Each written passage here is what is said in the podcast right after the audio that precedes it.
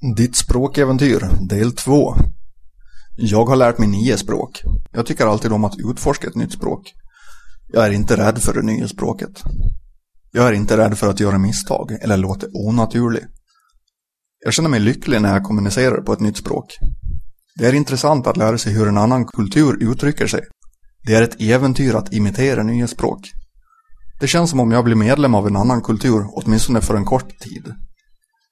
Om du ser dina språkstudier som ett äventyr kommer du att ha roligt.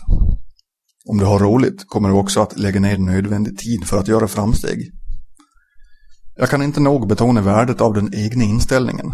Din attityd spelar en avgörande roll i hur din hjärna skapar de kopplingar som behövs för bättre färdigheter i språket. Vetenskapliga undersökningar har visat att en person kan förändra kopplingarna genom ren viljekraft.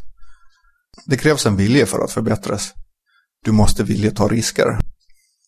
Behandla språkinlärning som ett äventyr som kommer att belöna dig rikligt.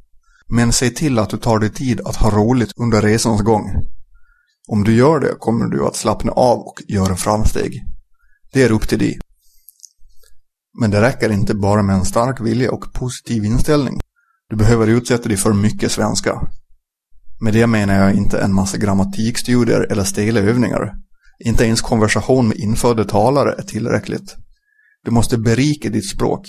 Det kräver intryck. Du måste lyssna varje dag. Du måste läsa varje dag. Du måste höra och läsa sånt som du finner intressant och som du är bekant med.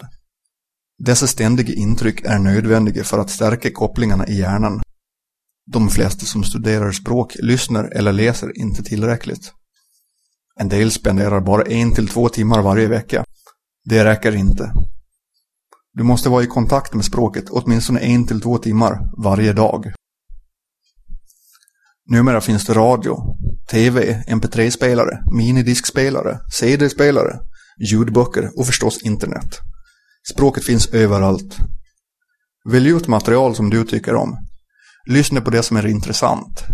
Det spelar ingen roll om det är matlagning eller ekonomi, bilar eller datorer, hobbys eller historia, handel eller resor, sport eller vetenskap.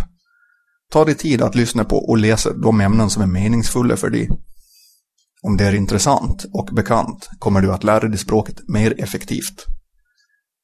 Ni har hört Steve Kaufmans Your Language Adventure Part 2 översatt, bearbetad och inläst av Jeff Lindqvist.